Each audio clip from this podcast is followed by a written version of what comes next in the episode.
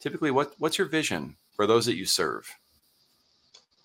Well, I'll start with the website. Uh, the website is really, really geared towards making finance, investing, the stock market, knowledge of the economy, things like that, far more accessible than it has ever been. Uh, that is a really, really big part of what we do and focus on. Um, it's really, really important that we distill, um, but don't really dilute information or dilute information. Um, a lot of different ways to do that, but I personally just started writing. I just started a blog during COVID, um, really out of boredom and uh, needed to do something.